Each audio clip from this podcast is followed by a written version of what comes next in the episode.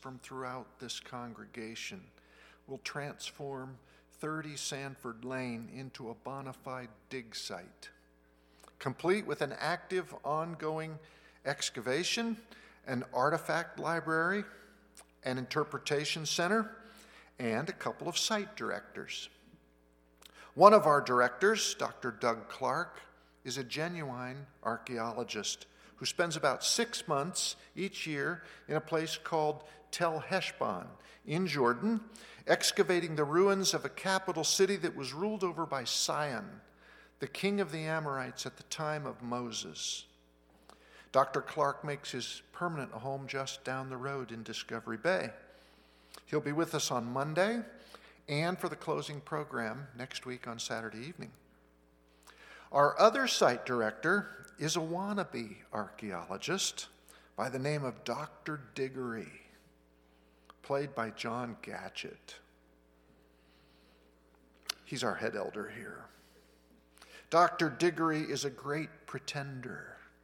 He's a poser, but that's okay because his real job is to help the kids have fun and learn some cool stuff during the week of Vacation Bible School. And our theme this year, as you know, is digging for truth. And it's right down my alley because I have always enjoyed digging in the dirt and playing in the dirt piles.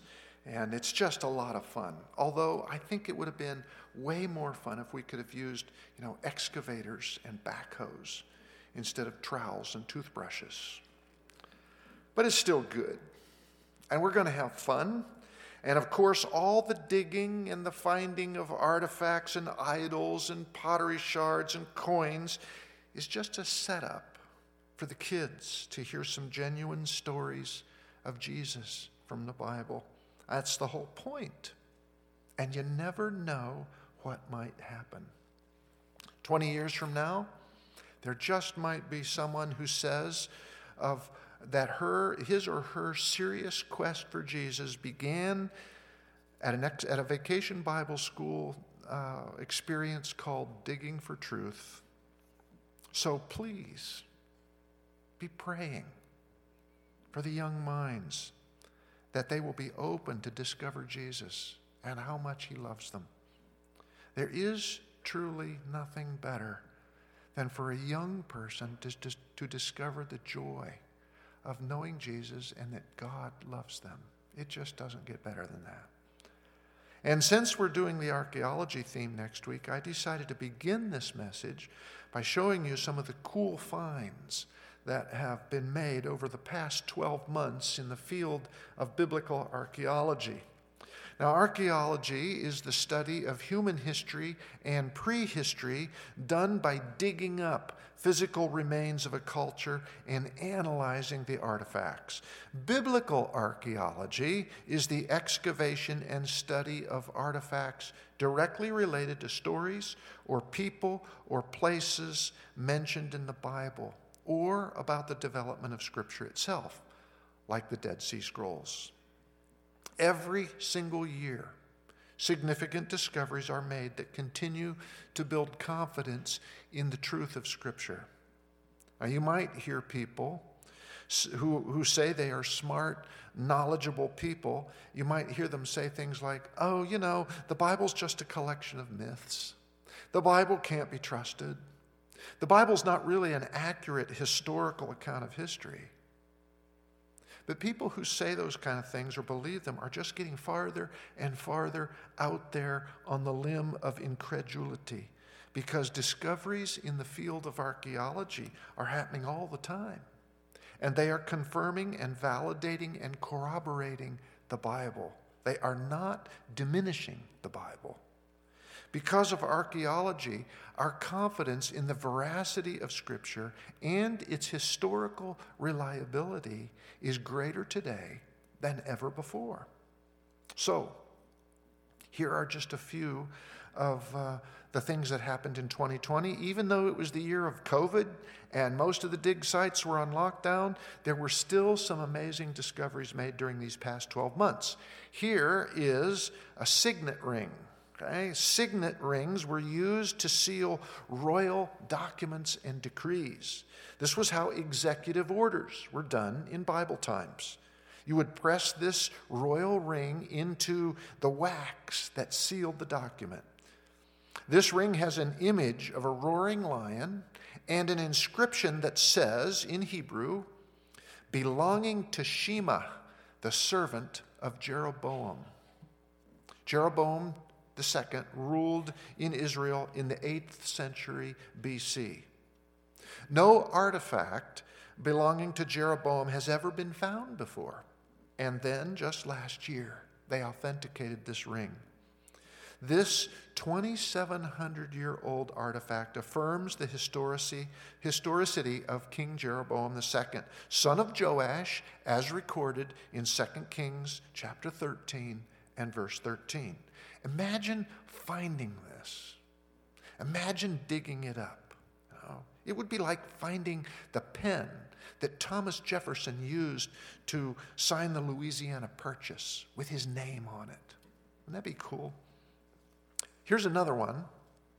This is the ruins of a synagogue found at a place called Beth Shemesh that dates to the first century. Beth Shemesh is 18 miles due west of Jerusalem. It's interesting how they found this. Road crews were widening, widening a highway when the bulldozer unearthed artifacts dating to the time of Solomon's temple. So immediately the archaeologists were called in. The highway had to be rerouted. And when they were excavating the new roadbed for the rerouted highway, they stumbled on this one an entire synagogue dating from the days of Jesus, before the destruction of the temple in AD 70. Jesus may have taught here. How cool is that? And Beth Shemesh is important because it's a town mentioned in the Bible in connection with the Philistines returning the Ark of the Covenant to the Israelites after they'd captured it in battle. Here's something that's hardly even noticeable, just a tiny little treasure, but it's had a huge impact in the scholarly world. This is a fragment of what once was a large earthen jug that held wine. And on this fragment, there is a Hebrew inscription that reads, belonging to Ben Ayau, with its classic Y A U ending at the end of the name, which means, which identifies the owner as a follower of Yahweh. Okay, that's what that means. Which means there were Israelite people living in the city where this was found, Abel Beth Maachah, into 10th century BC. Now, Abel Beth Maachah is about 20 miles due north of the Sea of Galilee. Secular scholars have claimed for years, for decades, there were no Jews living in this area into 10th century BC. It's impossible, they said. Even though 2 Samuel chapter 20 verse 19 says that the village of Abel Beth Maachah was a mother in Israel in the days of King David. No, can't be, they said. The Bible is mistaken. We know the Israelites abandoned this area long before that time. Well, guess what? Just last year, some sharp eyed archaeologists spotted this tiny detail on a broken pot fragment in the dig site at Abel Beth Maachah, which proves that the Bible was not mistaken after all. And all those Bible critics had to retract their proud opinions. And here's a photo of, of the actual discovery taken the day archaeologists unearthed three pillar capitals. A capital is the architectural object at the top of a column or, or a pillar, right? These were found in the remains of a palatial residence unearthed just south of the old, of the, city, the old city of Jerusalem last year, and its design is known to have originated in the kingdom of Judah. They were able to determine the residence was built sometime after the Assyrian siege and before Nebuchadnezzar sacked Jerusalem. These stunning capitals and the very upscale palatial residence in which they were discovered verify the wealth of King Hezekiah and some of the people in Judah during the time mentioned in 2 Kings 20 and in the prophecies of Amos, particularly chapter 4, where Amos is really down on some of the wealthy people in Judah because they were oppressing the poor. So these are just a few of, of the things archaeologists have given us this past year. Now, let me tell you another story. Two and a half years ago, Colette and I traveled to the Bible lands with a group of pastors from our conference. Michael and Elizabeth, James and Sandy, and Tim and Marty were also along on that trip. We saw some amazing archaeological sites that have been uncovered only in the last couple of decades, so they are quite recent. For instance, the palace of Annas, which was found only a few years ago underneath an eight story office building in Old Jerusalem. And believe it or not, they excavated down under that that office building. They poured concrete piers. They snaked huge steel beams into place to carry the weight of that entire office building. And then they opened up an archaeological dig site under the building and they found the whole residence of Annas, the high priest, who was one of the Jewish leaders who condemned Jesus to death, including his courtyard. Almost certainly the courtyard where Peter stood, warming his hands around a fire when he was accused of being a follower of Jesus, and he denied it, and Jesus looked at him, and he went out and cried. When you see things like that, it's, it's very moving. At least it was for me. And here's the thing there's just so much of it over there, and more is being found all the time. I mean, the land over there has been occupied for millennia. And almost anywhere you go, if you begin to dig, you stand a good chance of finding stuff that's been lost for centuries or even millennia. And because of that, it's very difficult to build there. Because if you do run into artifacts when you're excavating for your building's foundations, the law requires that you immediately stop digging you just shut down your bulldozers and you contact the Department of Antiquities, and they come out and they red tag your project and they force you to stop until the site can be properly studied and, and cataloged. And sometimes that takes years, even decades, which costs builders a lot of money. I mean, you think we've got environmental red tape over here? Well, they got it in spades over there. So people do one of two things when they're building and they uncover antiquities. They either call the authorities like they are supposed to do, or they excavate at night and they do it fast and they truck the fill to some undisclosed site and dump it and rebury it and hope nobody finds out. Which ruins the possibility of learning anything about the site where it was found so in Israel today, there are places where archaeologists are working to, to recover artifacts from these illegal dump piles from modern, modern building projects that are flying under the radar. And we visited one of those sites and we got to work there for a few hours, sifting through rubble and finding little bits and pieces of ancient pottery and, and jewelry and bones and such. They don't call those dig sites. They call them sifting sites. But what gets turned up in those sites really isn't very significant because none of it has any context anymore. It's all been taken away from the place where it was originally deposited and mixed up with all kinds of other stuff, so it's hard to date and it's impossible to reconstruct the original setting. So it's not very valuable. And that's why they like they let tourists and amateurs like us sift through it and see what we can find. And we did that for a few hours. But when a builder follows the law and contacts the antiquities people, sometimes extraordinary discoveries are made. I want to tell you about one of those.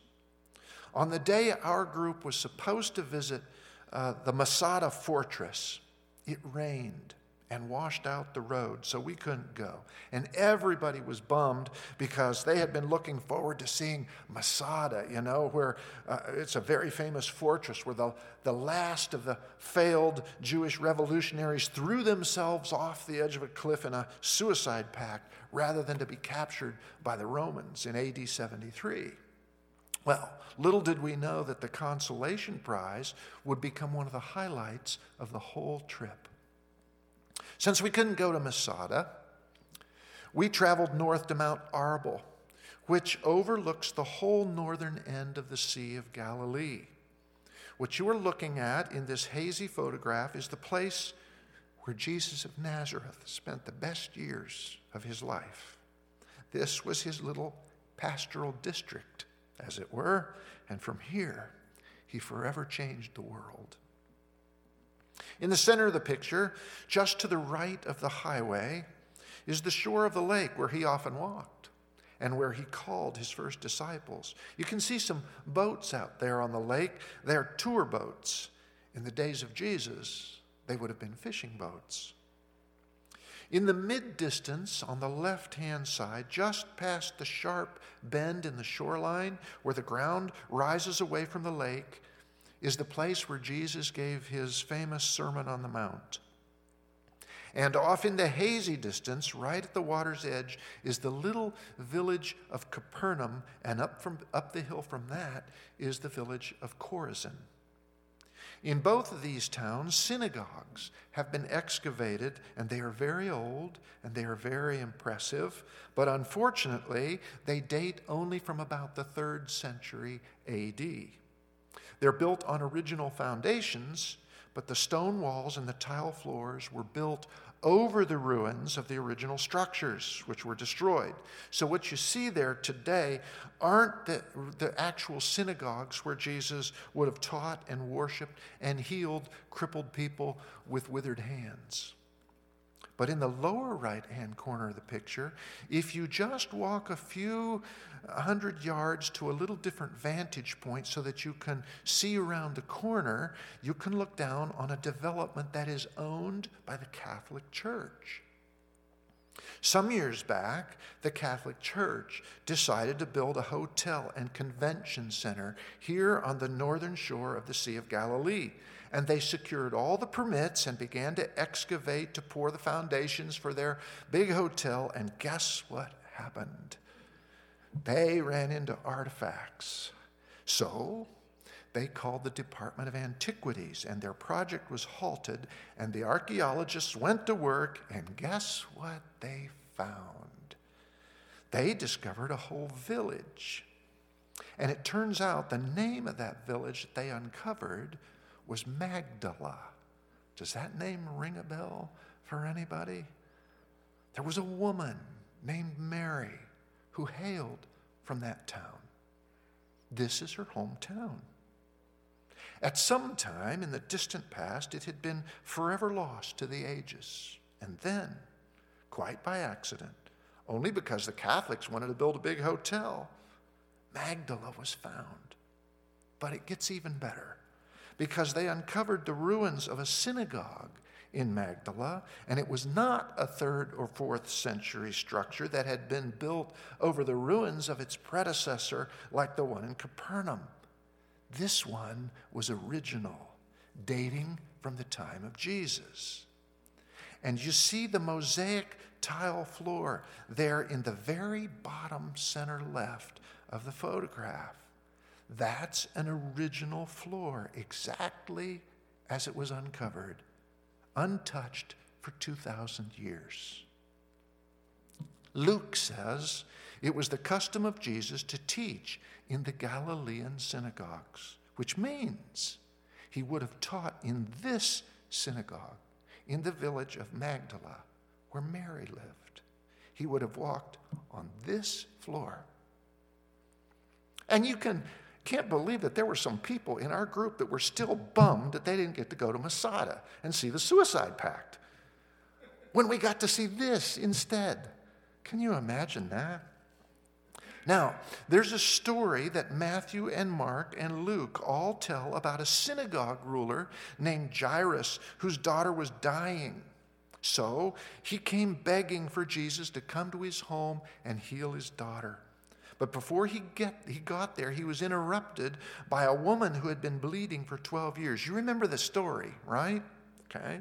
How she sneaks up to Jesus in the crowd and just touches the hem of his garment because she is unclean on account of her bleeding. So she can't approach him directly. So as Jesus approaches, with all the crowd pressing in around him, she gets in her hands and knees and as he's passing by, she reaches in and touches the hem of his garment while he's on his way to Jairus' house. And Jesus feels the healing power go out from him. And he stops and he turns around and he says, Who touched me? And the woman is trembling in fear at having been found out. But Jesus says to her, Daughter, your faith has healed you. Go in peace. It's just a wonderful story. And it must be an important story because it's told three times in the New Testament. Now, some, some Bible scholars say that Jairus was the ruler of the synagogue in Capernaum. But there's compelling evidence that indicates he would have been the ruler of the synagogue in Magdala, this synagogue. So, what the Catholics did instead of building their convention center was this they built a church. It's a very beautiful church. It's simple in design. It's got a very cool pulpit, as you can see. And it's kind of their custom, you know, the Catholics. Whenever there's a really important biblical site, well, they build a church on top of it. Only this is not really on the site, it's just close by, a couple of hundred feet maybe from where the little village is still being excavated, or at least it was when we were there. And in the lower level of the church, there hangs a large mural like painting that was commissioned to depict the very instant that unnamed woman of faith reached in among those dirty, sandaled feet and touched the hem of the robe of Jesus so many centuries ago and was instantly healed. Of course, the Catholics also built a gift shop, you know, near the excavation site of the village of Magdala. And Colette and I decided that's where we would spend, that's where we would buy our one significant souvenir of the trip. We bought a print of that picture. It was very expensive, but we decided it would be our single splurge, and we bought it and we brought it home and we had it framed. And if you're sharp, you recognize that print as the one that hangs on the wall as you leave the sanctuary every day after worship. It comes from the likely place where Jesus performed that very miracle of healing. And that's some archaeology for you to think about this morning. And next week, we will have Destination Dig right here. Our friends from the Heart of Jesus Church are surely going to be surprised at what their worship space looks like next Sunday morning, let me tell you.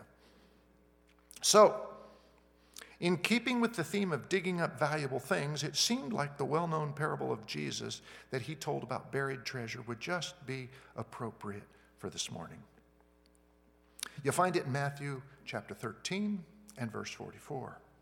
Chapter 13 stands out in the flow of Matthew's gospel because it's the first time Jesus makes such an extensive use of parables as a teaching method.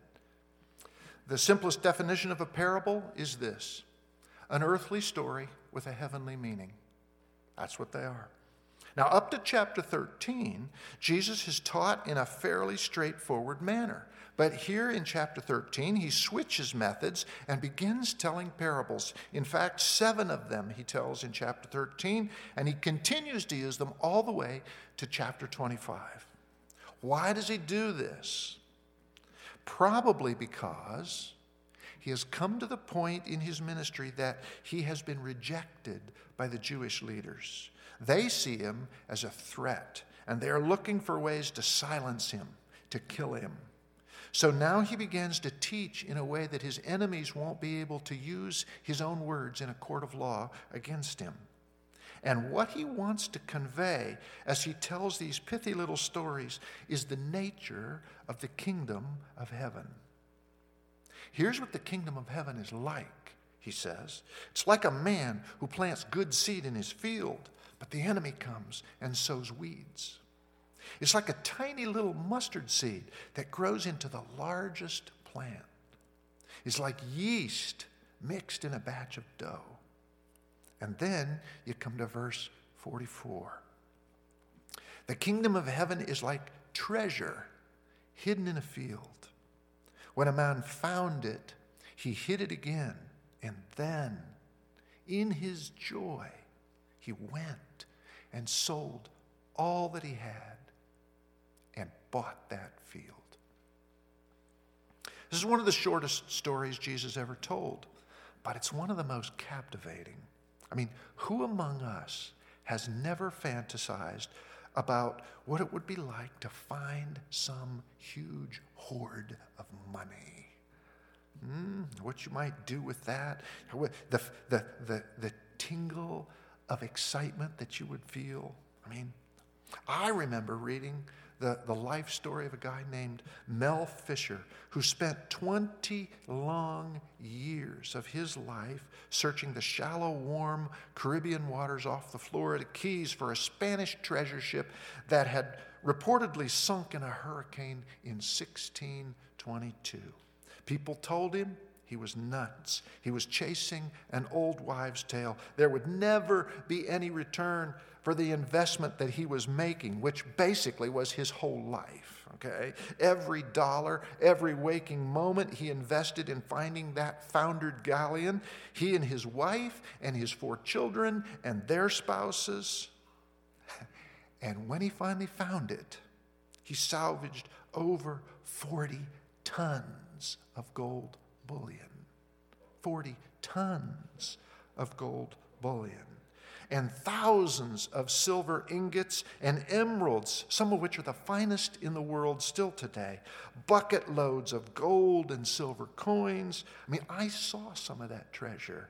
When we went to Miami to visit Colette's sister Janine, we drove down to Key West, where it's still on display at the Mel Fisher Museum. You can even touch it. Hidden treasure has a way of captivating people. And they and and all these treasure stories have one theme in common. Okay? The treasure hunters spend their whole lives to get the treasure.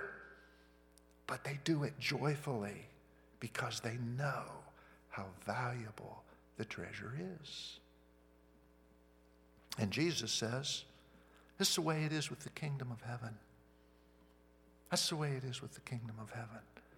It costs everything to secure it, but a person pays that cost with joy when he or she realizes the value of it. How many of you have ever gone in your backyard and started digging for treasure? Anybody? Oh, a couple, but not many of us do that around here, you know, because where we live, the odds of finding something pretty slim, pretty slim. But in the days of Jesus, people didn't put their wealth in banks because there weren't banks for common people. If you wanted to hide something valuable, you buried it. And you didn't tell anybody where it was, because if you did, they'd go dig it up, right? It was a secret. So, in the story Jesus tells, a man has buried a significant treasure in the ground for whatever reason. I mean, maybe there's political instability. Maybe a new king has just come to the throne. Maybe the country is about to be run over by foreign invaders.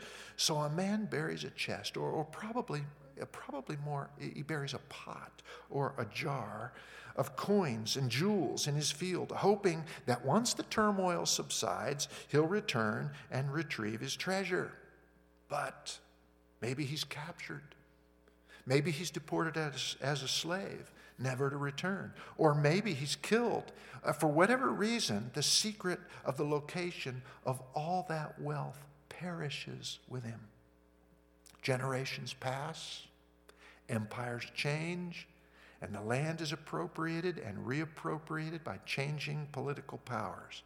Eventually, it comes to pass that a certain man is able to secure a lease on a plot of ground from the authorities on condition that he improve it and bring it back to working order, which means he's got to clear it of all the rocks that have been scattered there over the years by the invading armies in order to make it unfit for cultivation.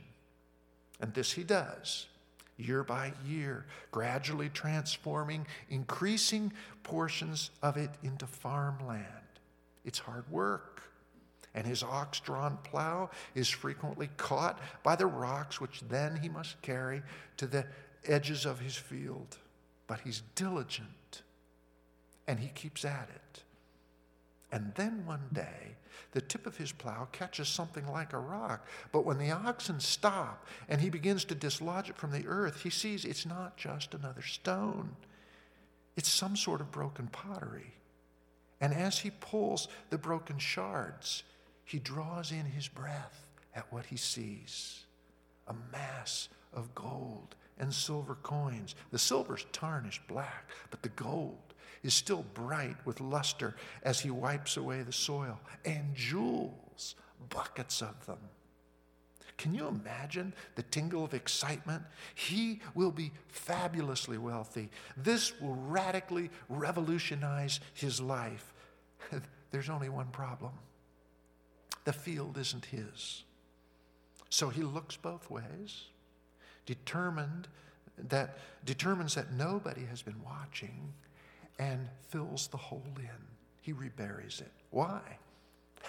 so that he can go and buy the field.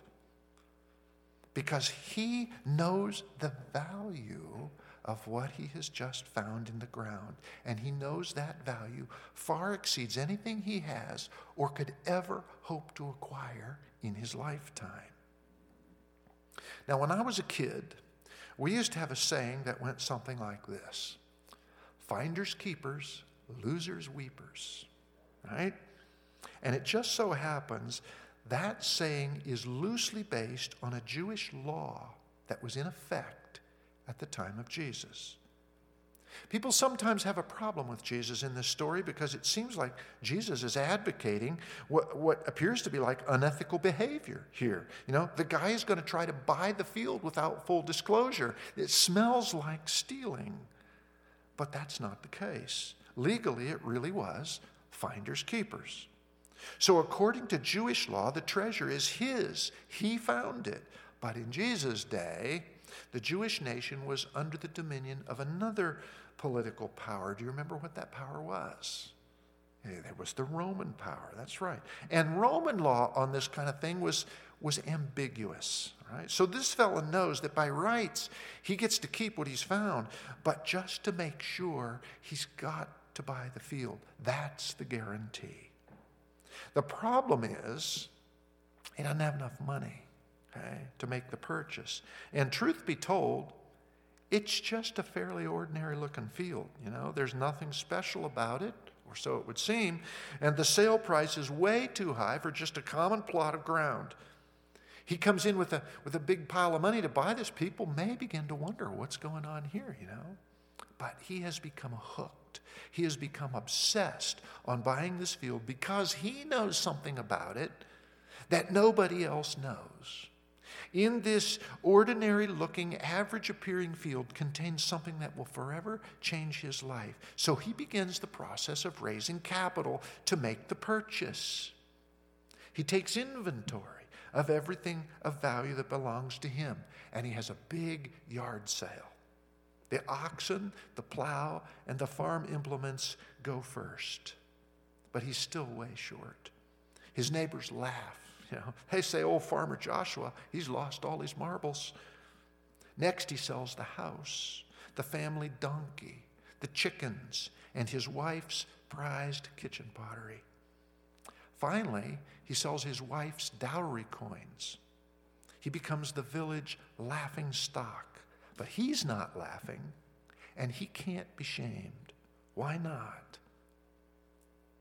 Because he knows the value of what he's discovered. In fact, Jesus says this guy's attitude is one of joy. Jesus says, then in his joy, he went and sold how much? All he had, everything. you know? And eventually he raises all the funds required to buy. And he joyfully goes and signs the papers and acquires the deed of ownership. And he becomes very, very wealthy. Guess who's not laughing anymore? Mm hmm. And what do you think the, the new owner of the field does after that? What do you think he does? I know what I would have done. I'd have dug up every last square foot of that field to find the rest of it using my brand new John Deere backhoe. That's what I would have done. Now, think about this for a minute. How many people thought that there was treasure hidden in that field? Hmm? Nobody did. Why not? Because it was just a common, ordinary field. There was nothing special about it. People had been passing it by for centuries. It's just a field full of rocks at that. Jesus says the kingdom of heaven is like treasure hidden in a field. Jesus is talking about the kingdom of heaven here. He's not talking about golden coins, he's talking about spiritual treasure. And here's the principle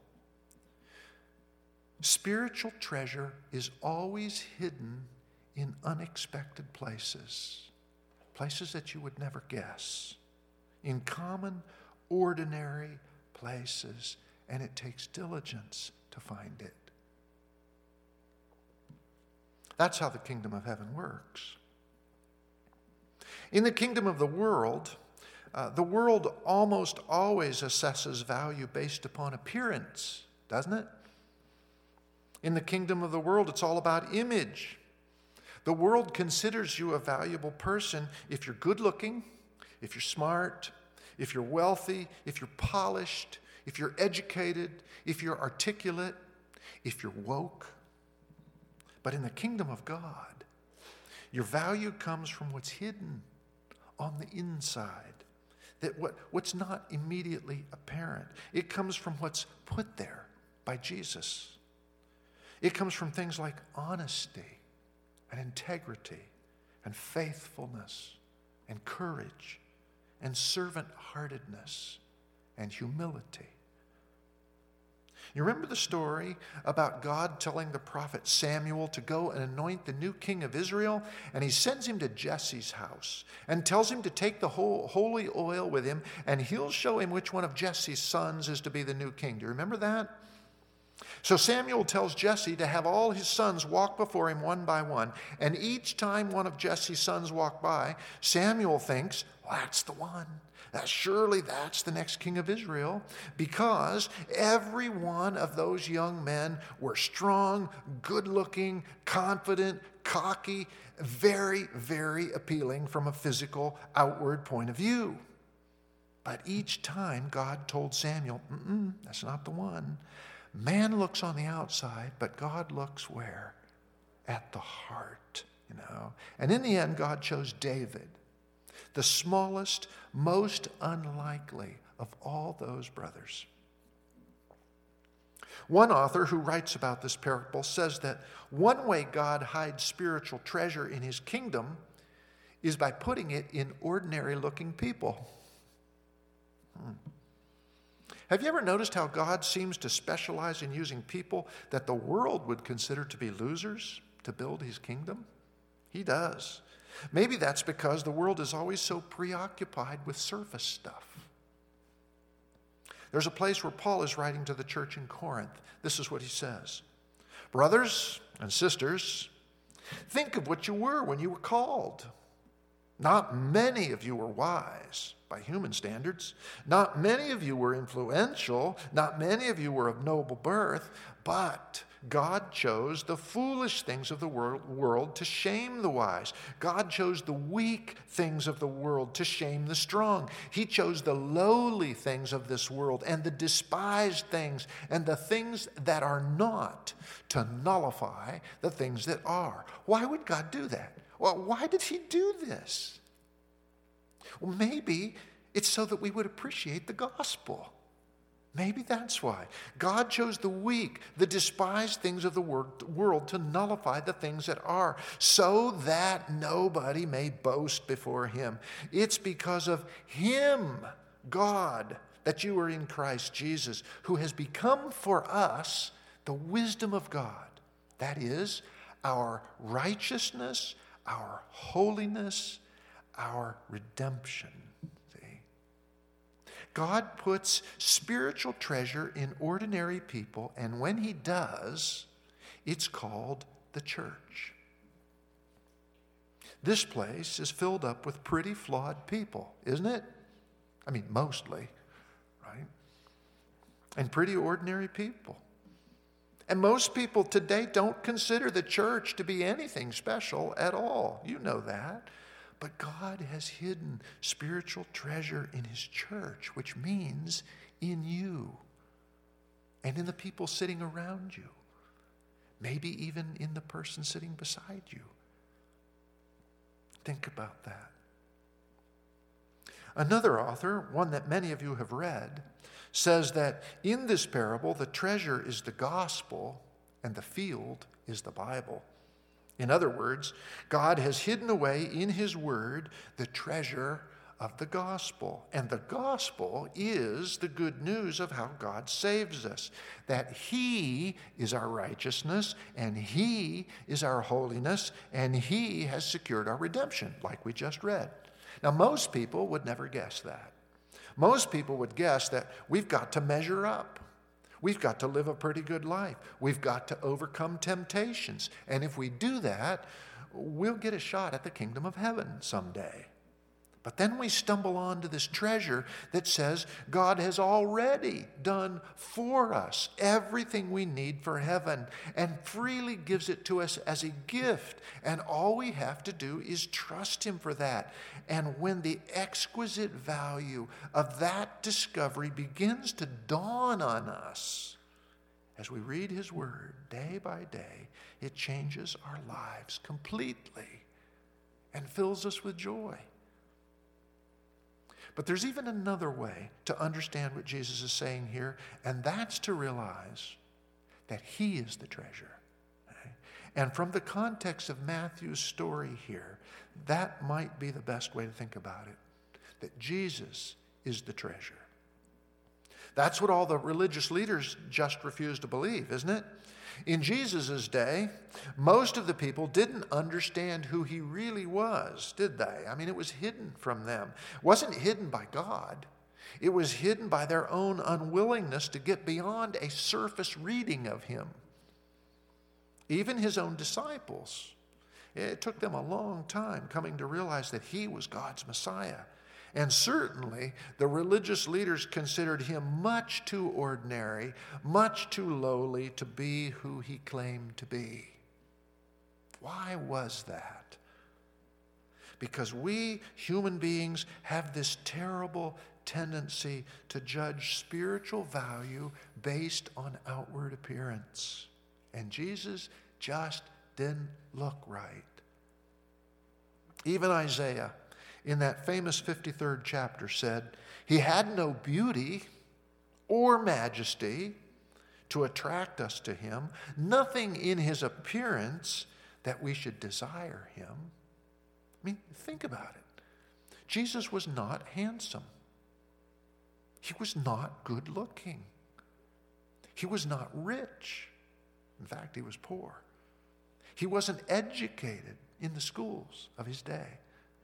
His closest, his closest disciples were all just ordinary, common, garden variety people, right? His friends were the sinners of the day. And he died on a cross, the most humiliating form of execution reserved for the lowliest kinds of criminals. There's one author, Dr. William Lane Craig, who addresses the perplexing question of why Jesus was rejected by his people despite his great works of healing and miracles and even raising people from the dead. Why didn't more people accept him? And Dr. Lane's conclusion is this because the world couldn't penetrate the veil of ordinariness that surrounded him. And guess what? It's the same thing today. Most people have no idea of the exquisite value and the magnificence and the beauty of Jesus.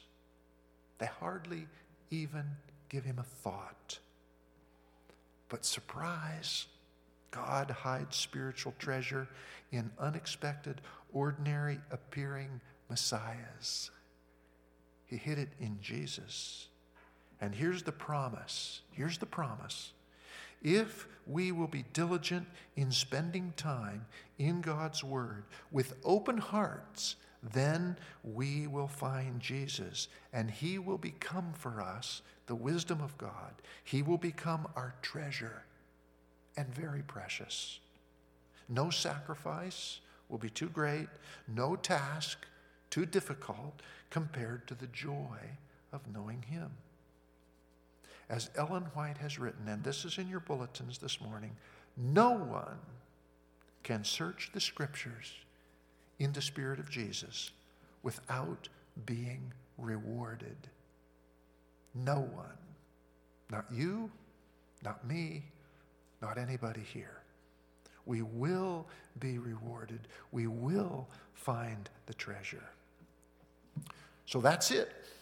Kingdom of heaven, like a treasure buried in a field, just waiting to be discovered, maybe even hoping to be discovered. And when it is, it will be life transforming. I hope you will find it. Let's stand and sing our closing song about the goodness and the beauty of Jesus. Tell out my soul, number 31.